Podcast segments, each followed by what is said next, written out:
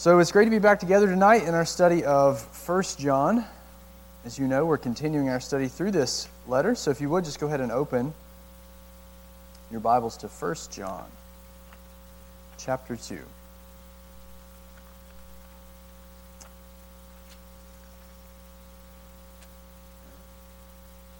Well, uh, I talk with a number of you, and I know that one of the things that you like to do, and I used to like to do um, before I got a little busy, was go hiking. Yeah, this time of year is a great time of year to go hiking, isn't it? The last time I went hiking, I had a baby on my back, so uh, kind of it's overdone. Well, the beauty about where we live in Virginia is that pretty much anybody unless you have three kids, can go out and hike in an afternoon. Uh, our mountains aren't that intense. Agreed? Maybe some of you are like, yeah, you Floridians are like, they're pretty intense. Colorado people are like, no, absolutely not. Well, our mountains are not that are not that intense, and so if if someone were to say, hey, we need a guide to, to take us on this this trek of Sharp Top, like that'd be that'd be pretty silly, right? So uh, it's a bit of overkill. But imagine if we were going to hike Everest. That's not an afternoon hike, is it? On average, does anybody know how long it takes to hike to the summit, to trek to the summit?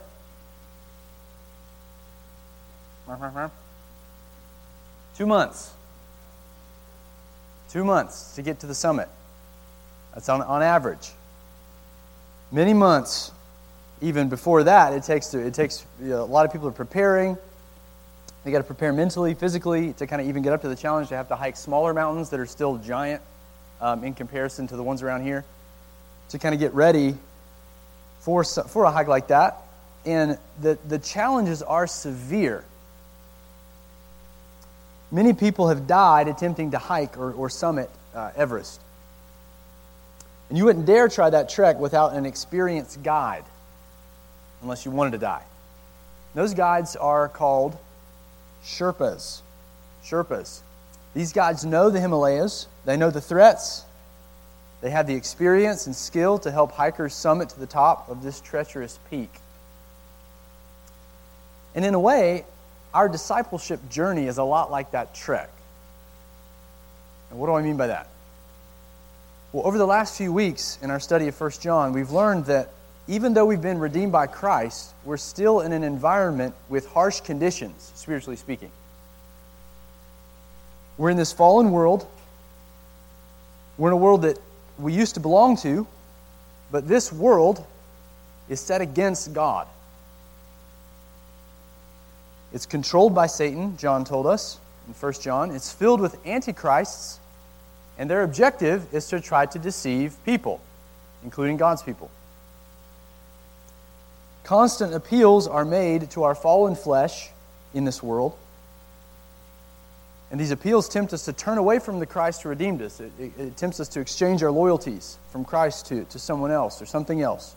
We're in constant danger with threats on every side. And that is the Christian life. That's the journey of discipleship. That's the narrow way that Christ describes. And yet, we also learn that we're not on our own, are we? We're not abandoned in this journey, Christ is with us. We have a perfect guide and a perfect map. Last week, we learned that Christ Himself has given us His Spirit, or as John calls it, His anointing. And as we'll see tonight, that very Spirit actively illumines the truth and He guides us in accordance with the gospel given to us from the apostles. We have a new capacity for the truth. We have a new enablement to obey the Lord because we've been given the promised Spirit. And not only do we have the perfect guide, we do in the Holy Spirit, but we also have the perfect map in Scripture. And in particular, we have the map of 1 John, John's letter to, to this church. And you can think of this letter, and specifically the back half of this letter, where we've been and where we're going. You can think of this letter as John's field guide for the dangerous trek of discipleship. It's his strategy for living in the last hour, as he calls it. He helps us recognize the dangers, He helps us avoid the pitfalls, He helps us pursue the right kinds of things. He incentivizes us with His truth, He helps us discern the lies, and He shows us what the path looks like the path of truth, helps us discern uh, error. And he does this through a number of instructions. We've seen this. This is just kind of by way of review. If you look with me in verse 15, he started this sort of back half, this field guide, by telling us not to love the world. Not to love the world. He, he alerts us to the pitfalls of a sinful world and tells us to resist the impulses of our flesh towards sin. John wants us to remain loyal to Christ, not to a world that's set in opposition against him.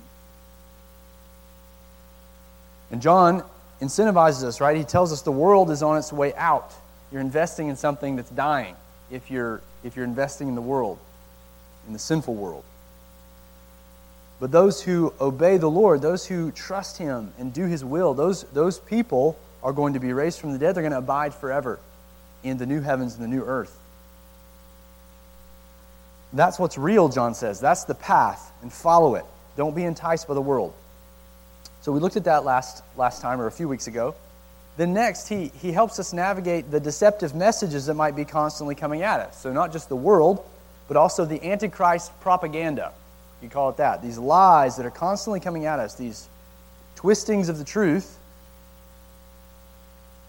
And the best thing that we can do to discern the lies, John says, is to know what's true. So in verse 24, John tells us to let what we've heard abide in us. Let what we've heard abide in us. That was John's second major instruction in this chapter. And this means we need to press into our understanding of truth. We need to continue believing the gospel as it was handed down to us by the apostles. And we need to continue to yield our will, yield our hearts to God's word. And if we continue doing this, John says we're going to stay on track. Okay? So don't love the world and continue in what you've heard. Those are, those are two instructions he's given. And tonight, John's going to continue with the field guide. I'm going to put it that way. He's going to give us another instruction that's going to help us in our discipleship journey. It's going to propel us toward lasting assurance. Remember, that's the purpose of this letter lasting assurance.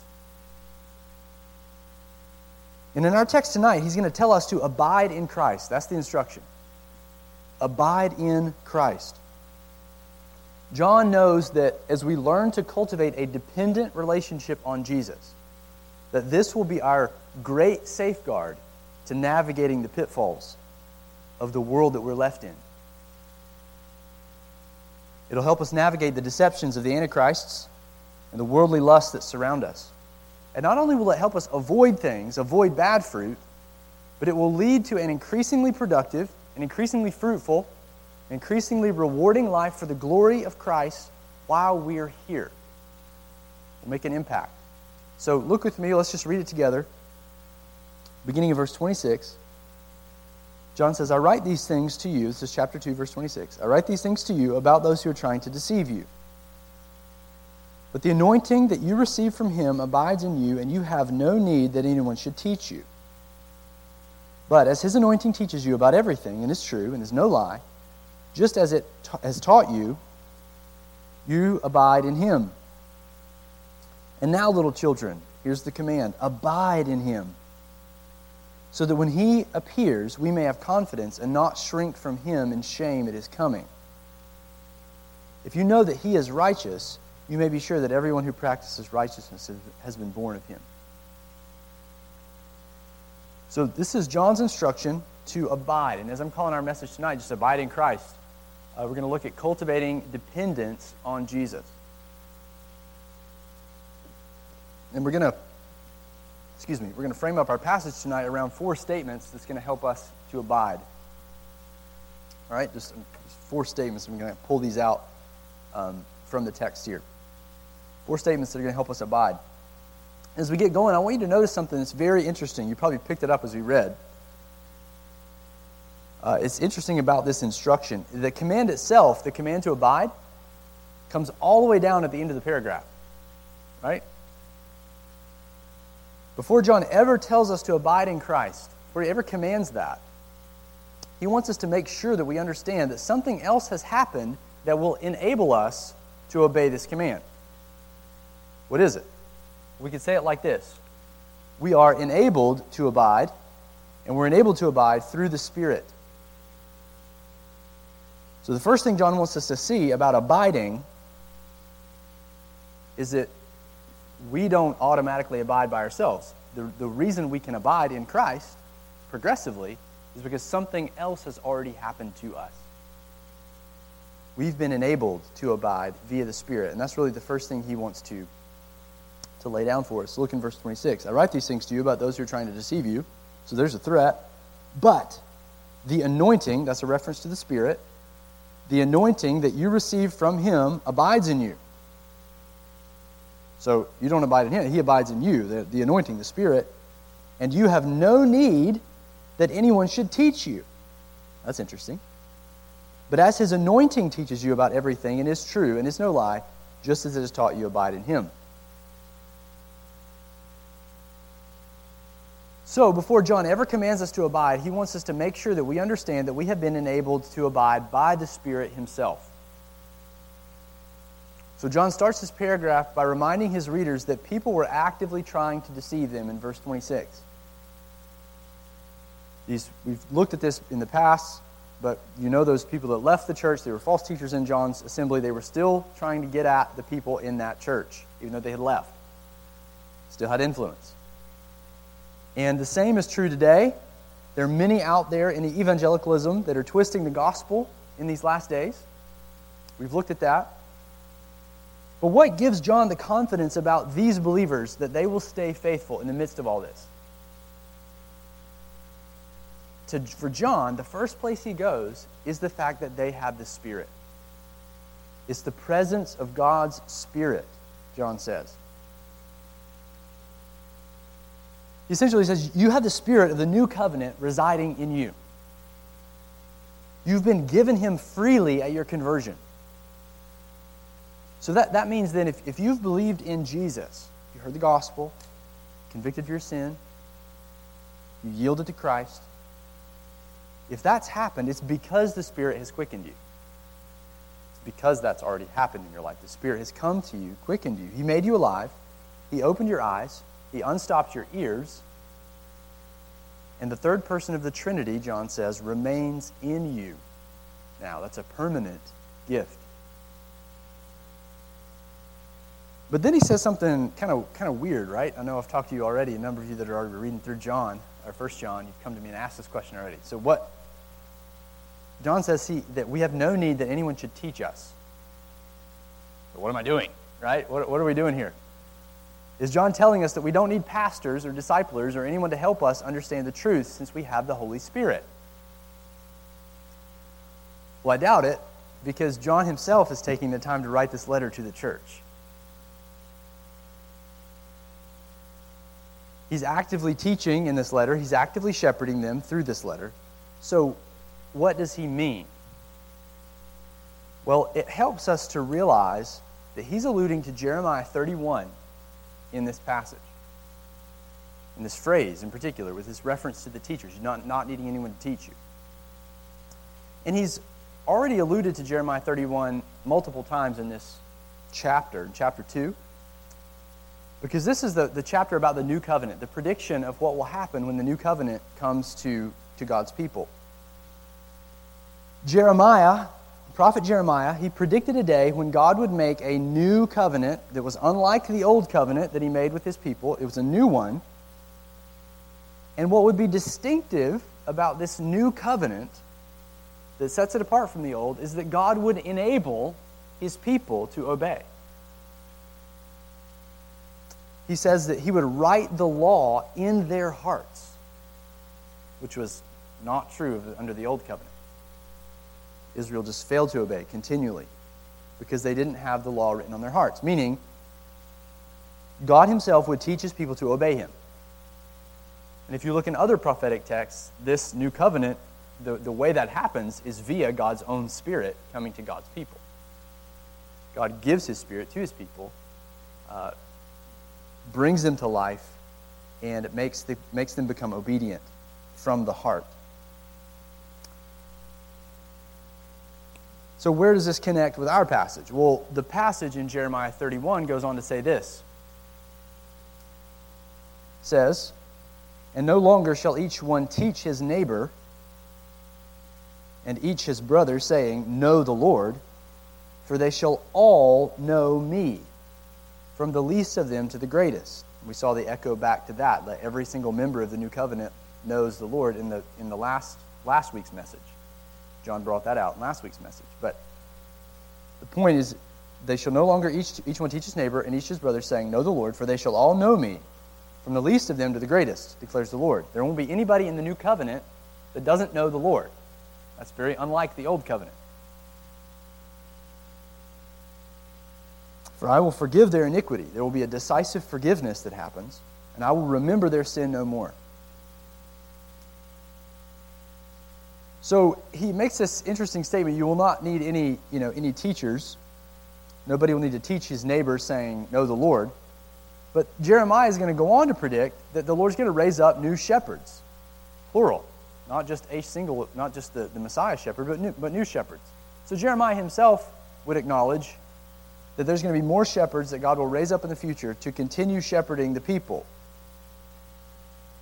So his point in this prophecy seems to be that every person will have a personal relationship with Yahweh, and so they won't need intermediaries or any kind of go between for that relationship. John's point here is very similar. They're not dependent on any one person or any human philosophy for access to God and the recognition of his truth. You and I have been given the Spirit. And so that, that we don't know a ton about what was going on in the background of this letter beyond what we see, but it, it could have even been that the false teachers were claiming you have to come through them to get to God. And so John's trying to underscore no, you have the Holy Spirit who has illumined you, he's already taught you, and he continues to teach you. And the Holy Spirit is our guide too. He's our guide into all truth. He's taught us the truth in our conversion. Again, that's why we believe. And He continues to illumine our understanding as we sit under preaching, as we meditate on the truth, as we apply His Word. The Spirit's the great interpreter of Scripture for us. And as encouraging as that is, just kind of point blank, John's point here is that the Spirit's ministry in our lives is precisely why we can abide in Christ in an ongoing way is because, most foundationally, because of the Spirit's ministry to us. And that's in verse 27. Now, just, curi- just out of curiosity, how many of you are reading from an ESV? Raise your hand. Now, how many of you are reading from a New American Standard? Raise your hand. Okay? How many are reading from something different? Either one of those. Okay.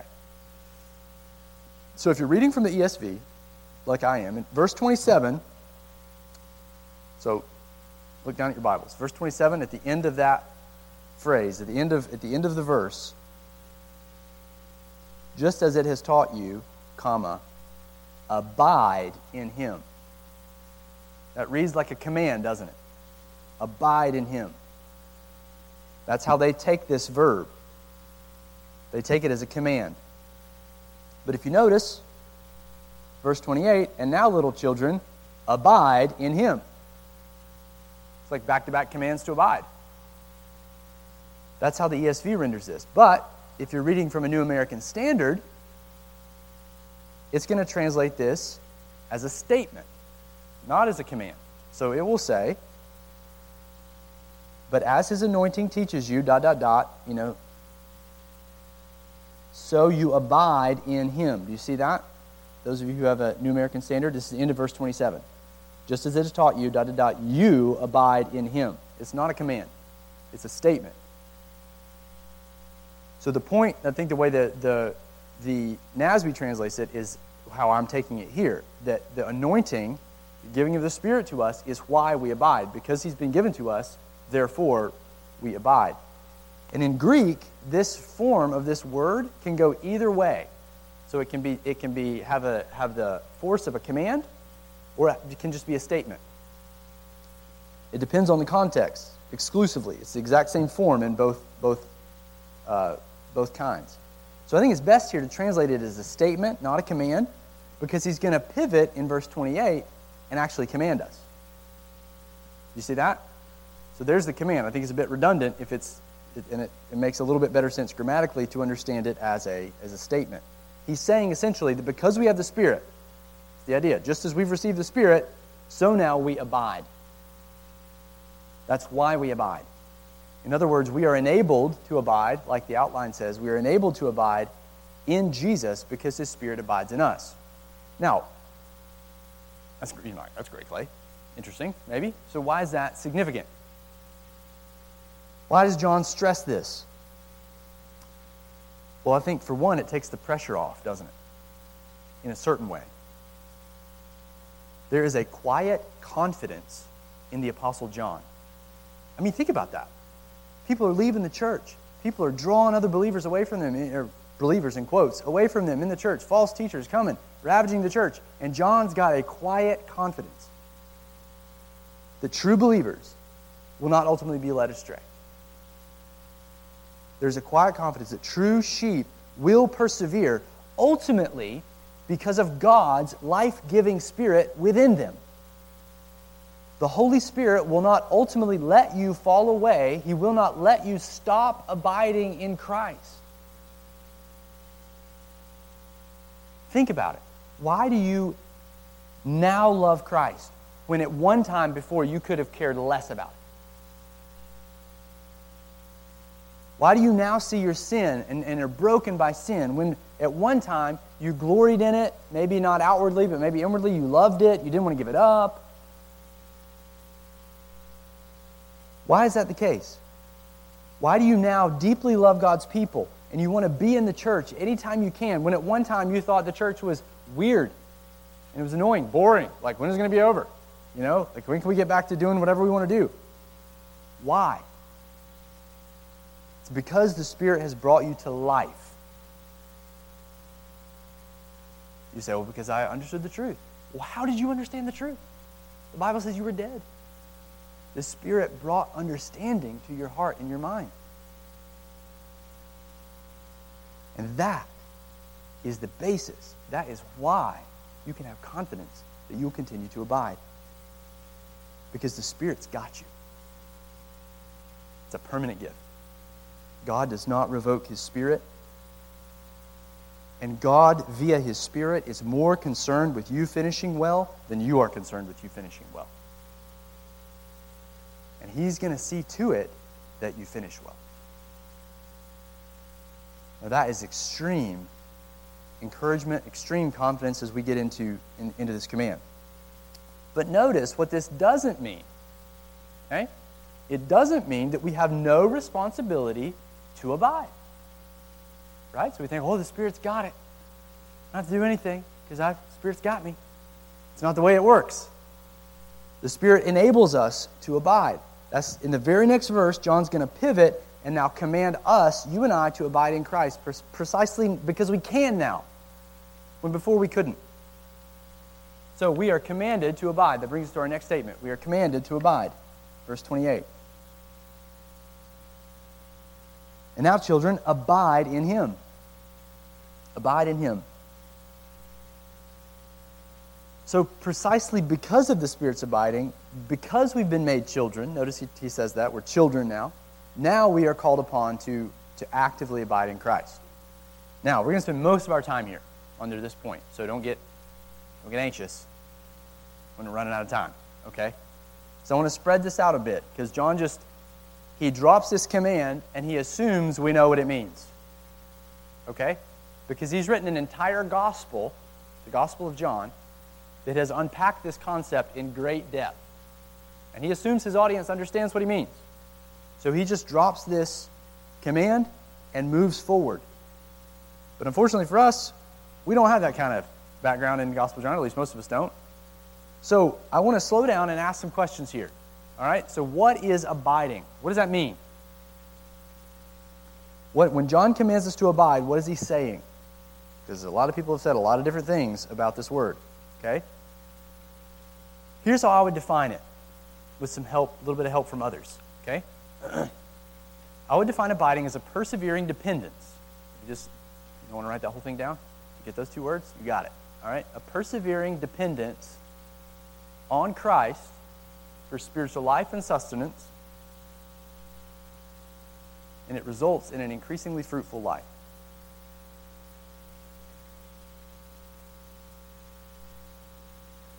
So, what is it? At its heart, at its core, is dependence. Dependence. If you want one word, even if we just whittle it down, dependence on Jesus, and it's a dependence that perseveres. It hangs on.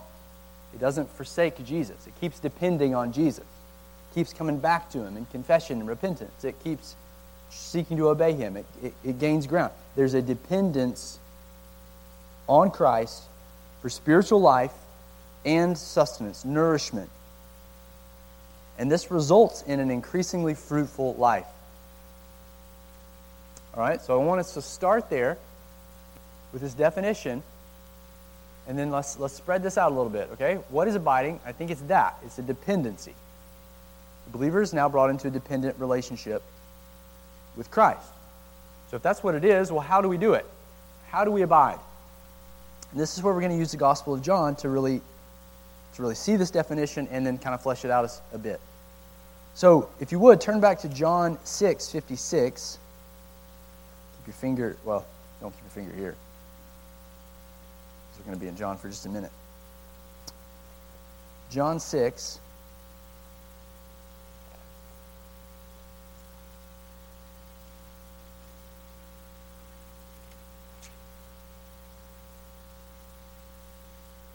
And we could, set, we could say this how do we abide? Well, there's a couple ways that, that this works itself out in the Gospel of John. And I just want to, again, spread these out for you, and then we'll kind of synthesize. All right? How do we abide? Well, initially, we see that abiding, we abide by receiving and appropriating Christ's person and work. So they're like, what does that, what does that mean? It's like a mouthful, okay? By receiving and believing, appropriating to our own selves who Jesus is and what he's done. Okay, so that, that is abiding at the, at the very first stage, like how we come to Jesus. We come believing in him. We come receiving from him what he's done. We come empty handed. We don't have anything. So we have to fundamentally receive from him and appropriate his person and work. And he says this in John 6 56.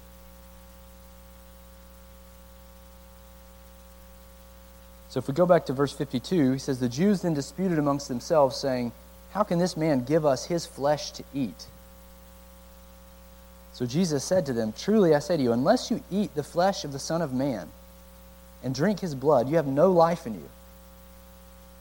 Whoever feeds on my flesh and drinks my blood has eternal life, and I will raise him up on the last day.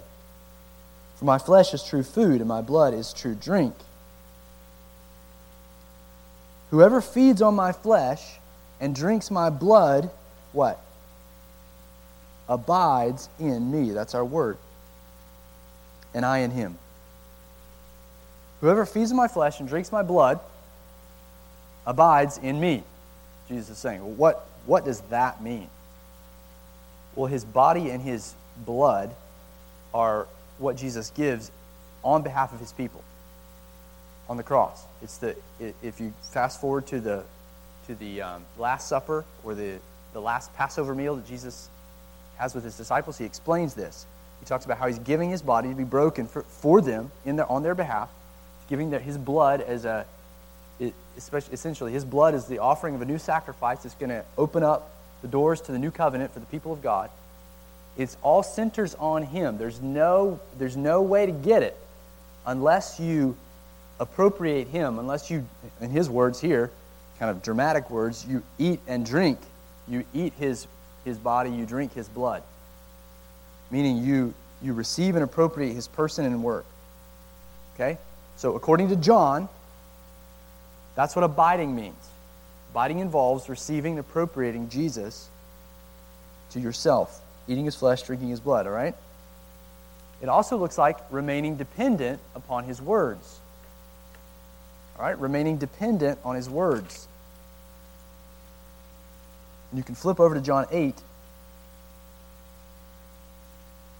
verse 31 for this. Jesus says there, Jesus said to the Jews who had believed in him, If you abide in my word, you are truly my disciples, and you will know the truth, and the truth will set you free. So, what are we abiding in here? We're abiding in his word. Abiding means to, to remain dependent on his words. If you abide in my word, you are truly my disciples. Disciples abide in his words. So, abiding then would, be, would mean remaining dependent on the words of Christ. And he gives us some results there. You'll know the truth, and the truth will set you free. It'll be transformative for you to know, believe, and yield to, depend on Jesus' words and the words of, of truth, scriptures, truth. We think about yielding to his promises, knowing his promises, yielding to his promises against what we think and feel and what seems right to us. We think about trembling at his warnings. We think about heeding his commands. Like that's what it looks like to depend on his words versus your own assessment of things. So he says we abide by remaining dependent on his words, and then finally, we abide by keeping his command, and particularly the command to love. So if you turn back or turn over to John 15,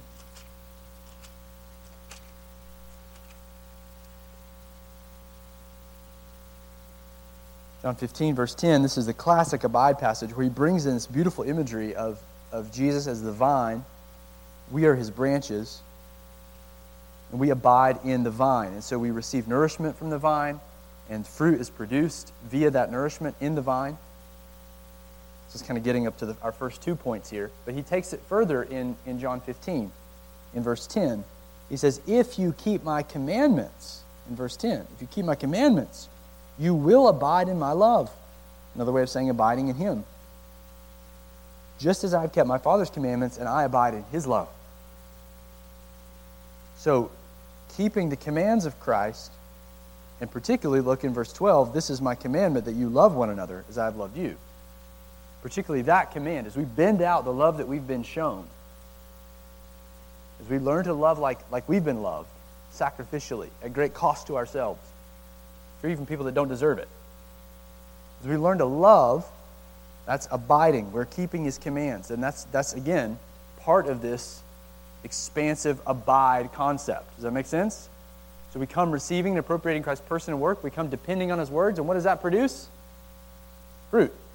It produces obedience. So getting back to our definition, it's a, it's a dependence on Christ for spiritual life and sustenance, and it results in an increasingly fruitful life, here described as keeping his commands. Now, this is not perfect. This is an ongoing thing. We grow in it, but that's the essence of abiding. All right? Does it make sense? I'm going to keep fleshing this out, okay? So I'm just giving you categories, helping you see it in Scripture, so you're not taking my word for it. All right, now, what does this look like in real time? You might think, okay, great, Clay. like, that's helpful. So let's keep going. Well, I want to give you an illustration, and then I want to give you some practical, uh, practical advice, okay? What does this look like in real time? Let's think about it in somebody's life.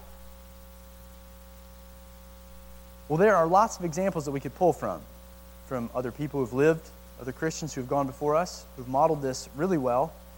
Um, but one of the most encouraging to me has been the life of Hudson Taylor. How many of you know him? Raise your hand. Know who he is? Heard of him? Yeah, Hudson Taylor. He's known for his expansive work in China. He evangelized China, planted churches in China, trained pastors, endured all kinds of suffering. And the fruitfulness of his life was undeniable. And so, if you want a book, a short read on this, you can see Hudson Taylor's Spiritual Secret, is what it's called. But even though his fruit was undeniable, like what he accomplished was incredible. When I read this, the thing that, that struck me the most about Hudson Taylor is actually what other people said about him, what they experienced when they connected with him for any length of time. And I'm going to read you an excerpt from a pastor who had connected with Hudson Taylor. He had Hudson Taylor in his home, and he let him stay there for a while. Hudson Taylor was 60 years old. And here's what this pastor said about Hudson Taylor in his extended experience with him. Quote, he was an object lesson in quietness. He drew from the bank of heaven every farthing of his daily income. My peace I give unto you. Whatever did not agitate the Savior or ruffle his spirit was not to agitate him. The serenity of the Lord Jesus concerning any matter, and at its most critical moment, was his ideal and practical possession. He knew nothing of rush or hurry, of, or quivering nerves or vexation of spirit. He knew that there is a peace passing all understanding and that he could not do without it. So I'm in the study. You are in the big spare room, I said to Mr. Taylor at length. You are occupied with millions, I with tens. So a little background here is he, for those of you who don't know who he is, he managed China Inland Mission with thou- literally thousands of pastors. And it was a very difficult time in China. So a lot was going on there, a ton of persecution, a ton of heartache. So he says, You are occupied with millions, meaning the believers in China, I with tens, his church, where he was at.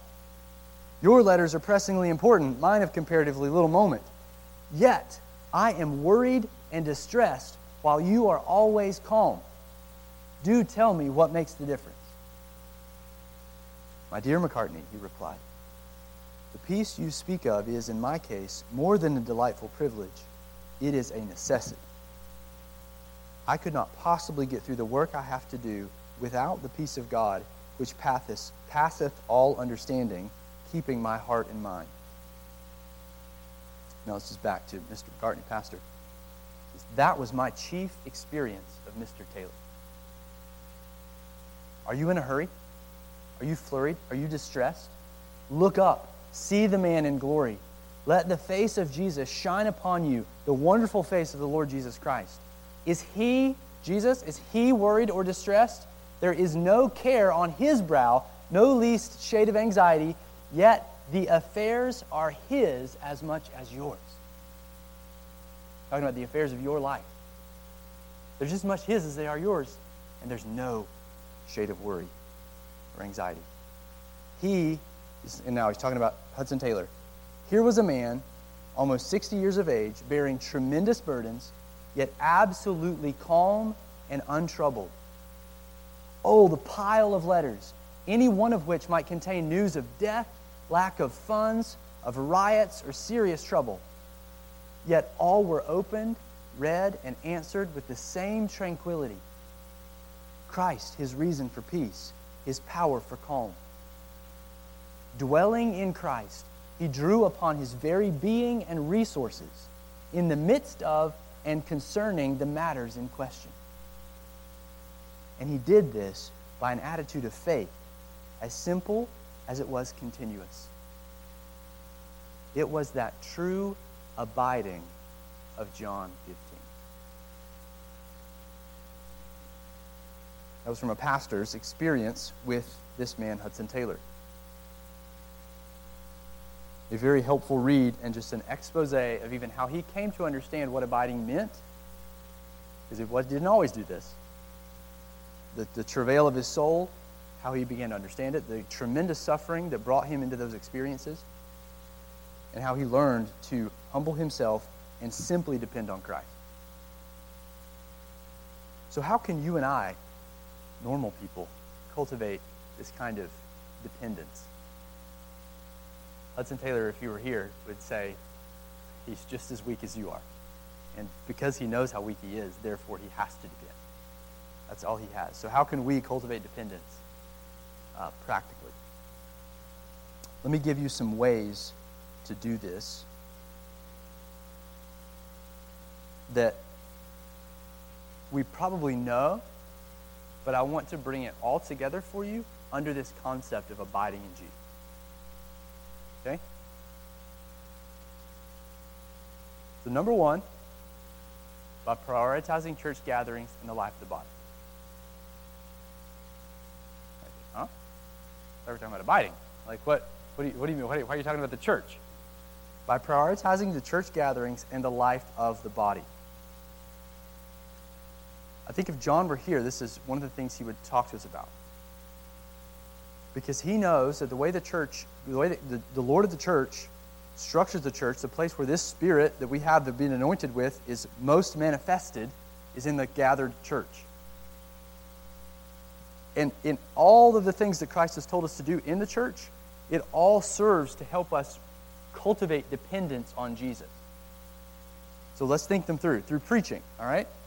Through preaching. Christ has ordained the public preaching and expositing and the reading of the scriptures as one of the primary ways he speaks to his people. If you just think about that, for thousands of years, the church did not have personal Bibles. How were they sustained? Through the public reading, the public proclamation of God's word, week in and week out. Sometimes pastors would give a sermon a day. John Calvin would give a sermon a day before they went to work. This means then our abiding, our depending on Jesus will be dramatically enhanced as we sit under faithful preaching as much as we can. We'll learn about Christ, we'll learn his words, we'll have guidance on how they apply. Sermons provide you with all kinds of material to meditate on, dig deeper with during your personal quiet times. And then on top of that, we all grow in our personal Bible reading as we, as we sit under good preaching, as they model good Bible study habits for us. They're going to help us map out what believing particular truth really means in our lives, in the, in the minutiae, like abiding.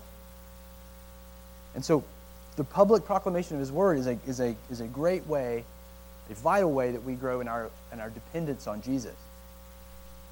And that, that should merge with your personal times in the Lord, your personal meditations and things, okay? through singing. I don't have these up there, sorry. Through singing, second. So, how so? Well, as, as faithful elders select and sing theologically rich songs, these songs you'll learn and they'll stick with you. They remind you of the truth of Christ's words, right? And it gives expression to the spirit wrought desires in your heart. Truths in these songs are Christ's own words and is a way of remaining dependent upon Him and not ourselves. All right?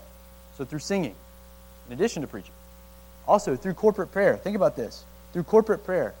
As we receive prayer and we join in the pastoral prayers, we are all interceding together for one another. What are we praying for? Ultimately, we're praying that we would depend on the Lord, produce fruit, right? How often does the Lord answer these prayers for your good, causing you to be more dependent upon Himself because you were there and you interacted? We may not know until heaven, but being here, receiving these prayers and praying alongside of God's people is certainly spiritually better for you than not. Right? All right, so through corporate prayer. Number four, through the ordinances.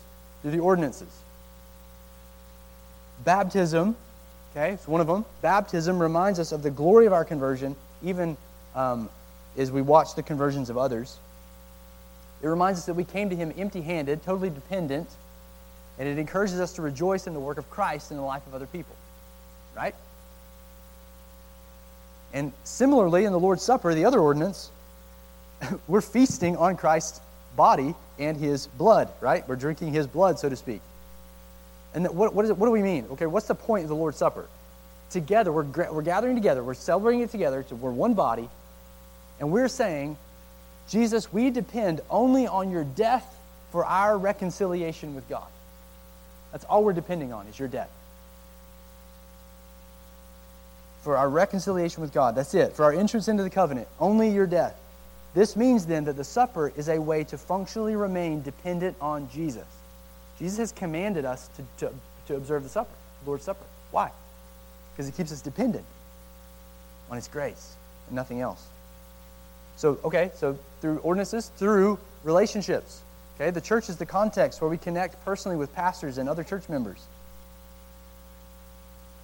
It's the place where we can open up our lives to these people, where we can know and be known and really find help. And this goal in the help is, is to help each other become more dependent on Jesus. Like, that's the whole point. In counseling and shepherding and all that interpersonal discipleship. Why? Why do we do it all? Is to help you depend on Christ to trust Him more, to rejoice in Him more fully, to become more fruitful.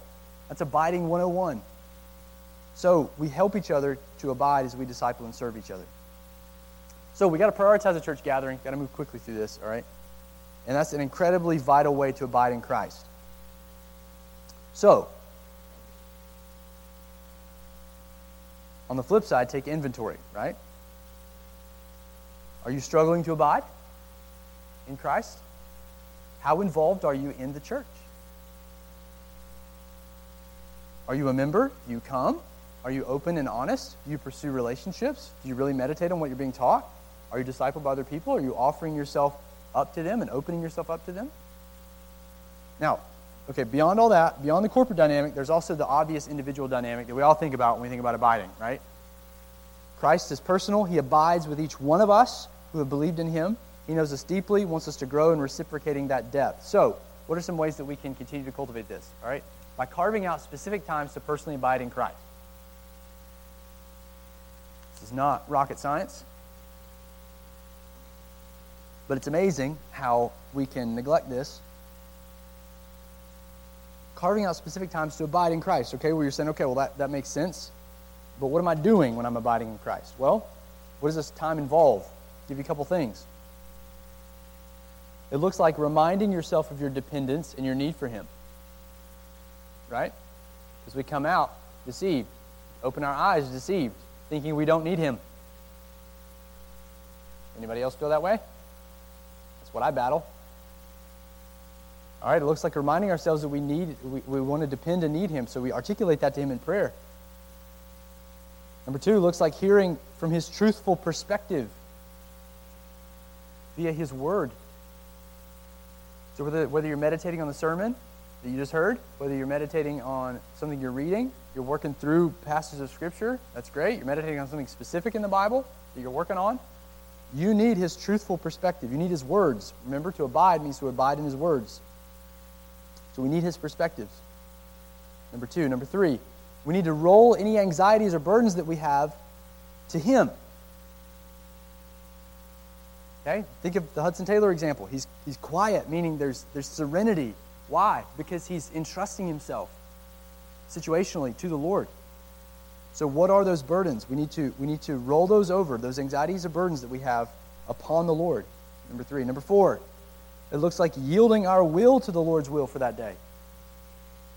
Be saying, okay, Lord, I'm pursuing these things, but your will be done. I want to pursue these things and, and humble my heart, make it pliable and ready to what maybe the Lord may have in store that might thwart my plans.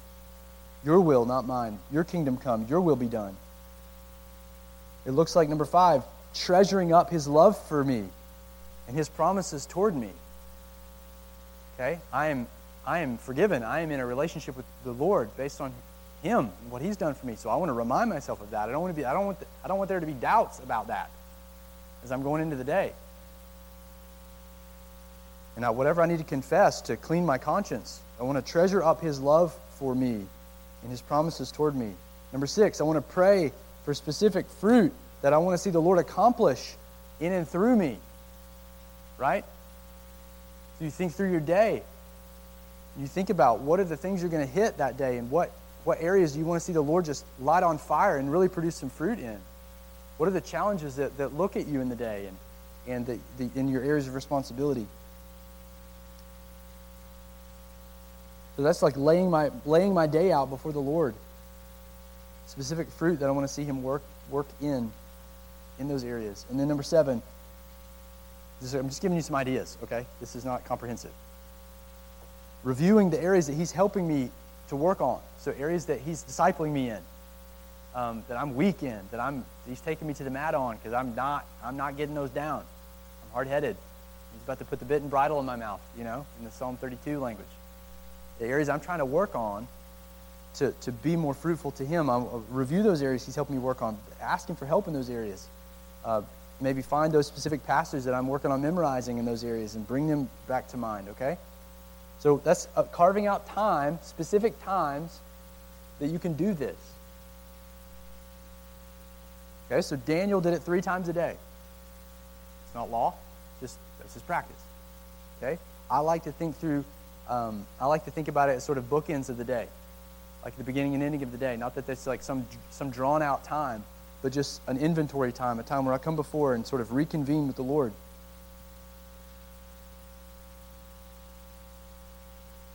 So, carving out time to abide in Christ is so important. And this is not just, I need to read my Bible and pray. It's dependency. Like that, you don't, you're not just checking boxes. You are hearing his words and depending on him in prayer, rolling your anxieties on him, receiving from him from his word. Okay? This is carving out specific times because I think we get confused, right? We just think like I just I need I need to my Bible's a pill, I just need to take it. And it's like, no, you need to you need to believe it.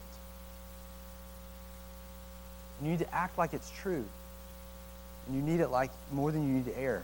Okay? So that, that's the issue. All right? We need to carve out that time. And then number three, by learning to live in the presence of God. By learning to live in, in the presence of God. By learning to live in His presence during the day. Seeing His hand, seeing His involvement in all that is there in your day, both the good and the challenging.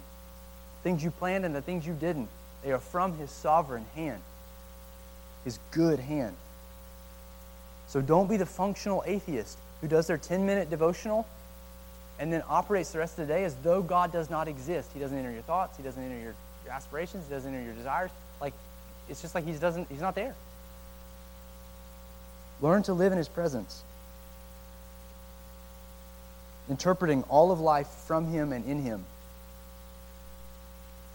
So what do, what do I mean? What does that look like? All right, well, you're, you got your plan, and then bam, there's an interruption, or bam, there's an inconvenience, or bam, there's a change of plan.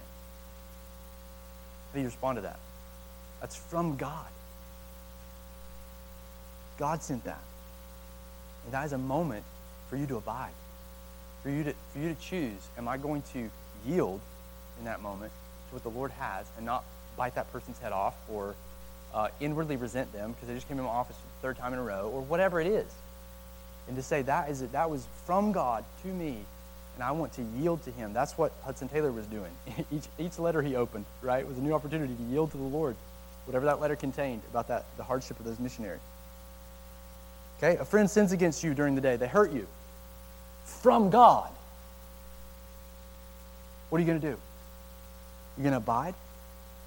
You're going to trust that that was sent to you?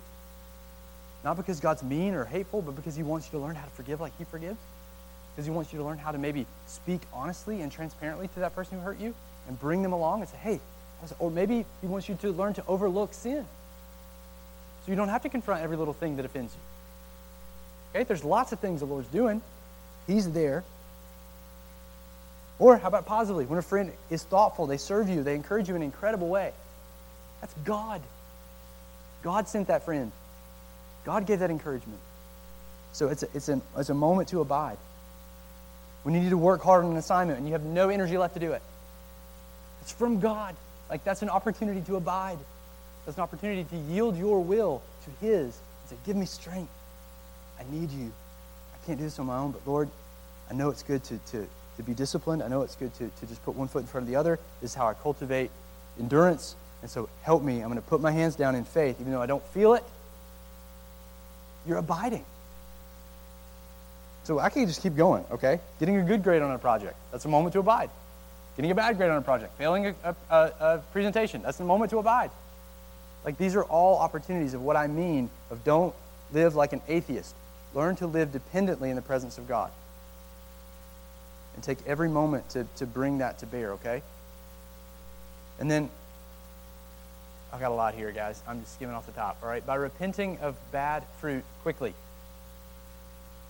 You don't have to wait till your morning or evening time uh, to repent when you sin, but repenting of the bad fruit moments in your day. You know what I'm talking about? when your when your will is crossed and you become a dragon, you know, and it's like, oh gosh, I just I just exploded or I just sinned, you know, or you're overwhelmed and you just like cave to the anxiety. You have a panic attack. Whatever happens, I don't know. But in the moment when you've blown it, you don't have to carry around the guilt all day. You go to the Lord, confessing, repenting, returning to the love of Jesus in that moment. That's abiding. I like to think of it as like realigning my heart with Christ's in that moment instead of like barreling on in guilt and unbelief and just continuing to wreak havoc in the day, you know? Because I'm not aligning myself and, getting back in independence, in, into a dependent relationship with Him. Getting behind Him in discipleship instead of getting out in front of Him and barreling ahead with my agenda. It's like, no, no, no, no, no.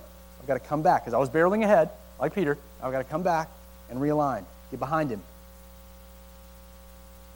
And what's beautiful about this is we always have the capacity for joy. We always have the capacity for contentment. We always have the capacity for a restedness, for patience, for love, because we're always in Christ. Even when we sin, we're never outside of Him. Man, a lot we could say there. Let's keep going. Uh, by being intentional, okay, it's the way we practically cultivate dependence, by being intentional in obedience to Christ. We grow in our abiding as we obey his commands, particularly the command to love. So, think through all the spheres of your life.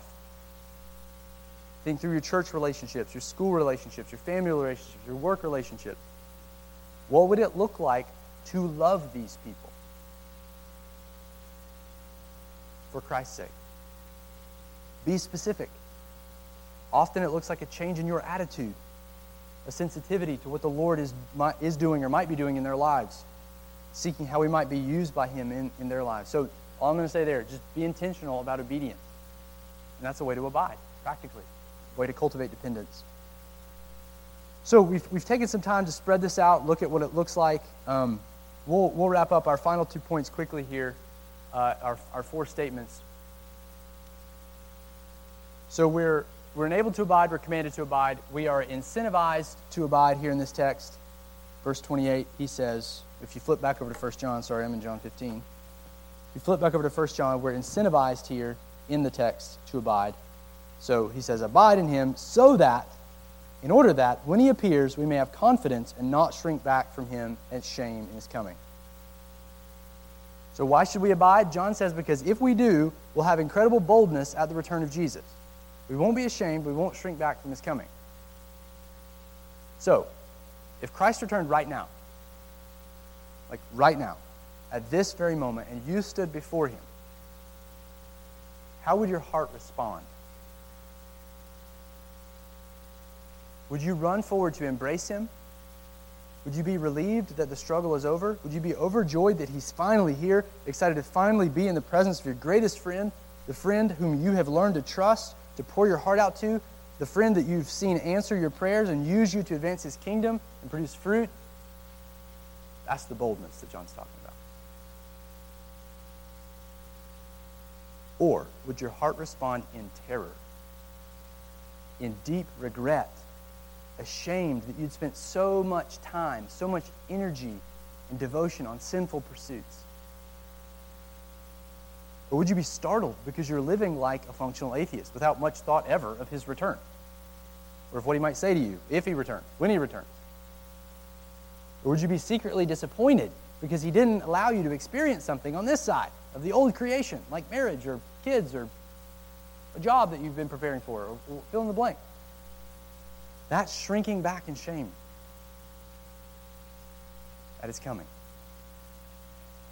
But get this to the one who is learning to abide in Jesus, to the one who's learning to depend on him moment by moment, there will be a growing anticipation, a growing boldness in their heart to meet the Lord, to see him coming on the clouds, an excitement to stand before him. Why? Because this kind of heart is secure in the Father's love. This kind of heart knows that it's not perfect, but its desire is to yield its will to Christ's will because it's doing it every day It's repenting every day. It's grieved by its continual hardness, but it daily tastes of the mercy of Christ, so it anticipates that mercy upon his return. It's, it's got some foretastes of joy, and it longs to be just unshackled from the, the sin that prevents it. There is a holy familiarity to the friendship that grows as we abide, and so we are bold when he appears. That's a crazy thought, isn't it? To be bold when Christ appears. So, do you want that kind of boldness at the return of Jesus? John says, abide. That's our great incentive right here in this passage. And something else happens when we, when we abide. It says we are assured when we abide. Right now, we have assurance here and now that we belong to the Lord. When we abide, look in verse 29. If you know that he is righteous, you may be sure that everyone who practices righteousness has been born of him. If you know that he's righteous, you may be sure that everyone who practices righteousness has been born of him. His point here is that for people who practice righteousness, that's another way of saying abiding in Christ. These folks can be assured of something right now in the present, right now. That they have already been born of God. In other words, he's saying our abiding or our obedience brings assurance that we belong to God. Literally, that we're his progeny, like we've been born from him. Now, note what he's not saying. He's not saying that when we practice righteousness, when we abide, we become born of God. It's the other way around. He's saying it reveals that we've already been born of God. It shows we have been brought forth by him in new life with his Spirit abiding within us. The Spirit who is working in us to abide and produce the fruit of righteousness. So if you're sitting here and you're angsting about whether or not you're in, in the Lord, you're born of him, and whether or not you're abiding, if you go to him to abide, that's proof that He's already working in your heart, right? He's already bringing you forth as His own child. Now, as John brings this idea of being born of God up here, it's the first time he talks about this concept in the letter. And he's going to really start developing the significance of what it means to be in God's family, to be his child, to be God's offspring in the next chapter. Um, but we're going to stop here. We're going to get into that next time after the devoted conference because I'm already over time. um, but that's going to be so sweet. He actually commands us in chapter 3 to stop and behold the love of God toward us. Um, it's going to be so good. So, do you see why this instruction to abide is so central for John? Do you see how it's going to guard us if we do this from so many evils on all sides, right?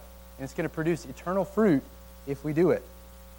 It makes sense why he included it here in his, his field guide for us to help us navigate this world.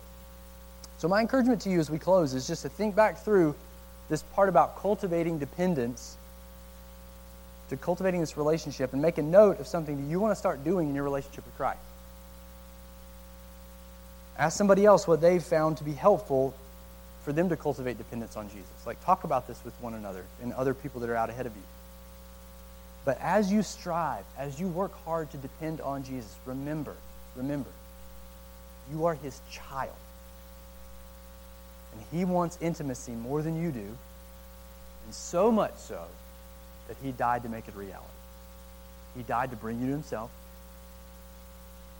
So draw near to him, abide in him in humble confidence, confidence of his love toward you as his child. All right? Let's pray.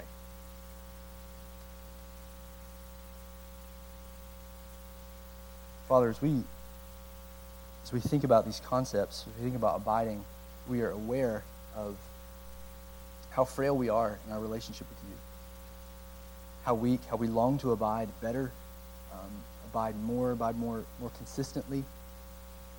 And I pray that um, as we're just thinking about this together, as we're ending a message like this, that you would cause your Spirit to encourage our hearts, that we would see the glory of your love for us in Christ, and that that would motivate us to, to come to you as our Father, to pray to you, to ask you for things, to be transparent with you in our relationship. Help us be disciplined in that um, and to be encouraged that the Spirit is already at work in us, abiding in us. And we want fruit to remain.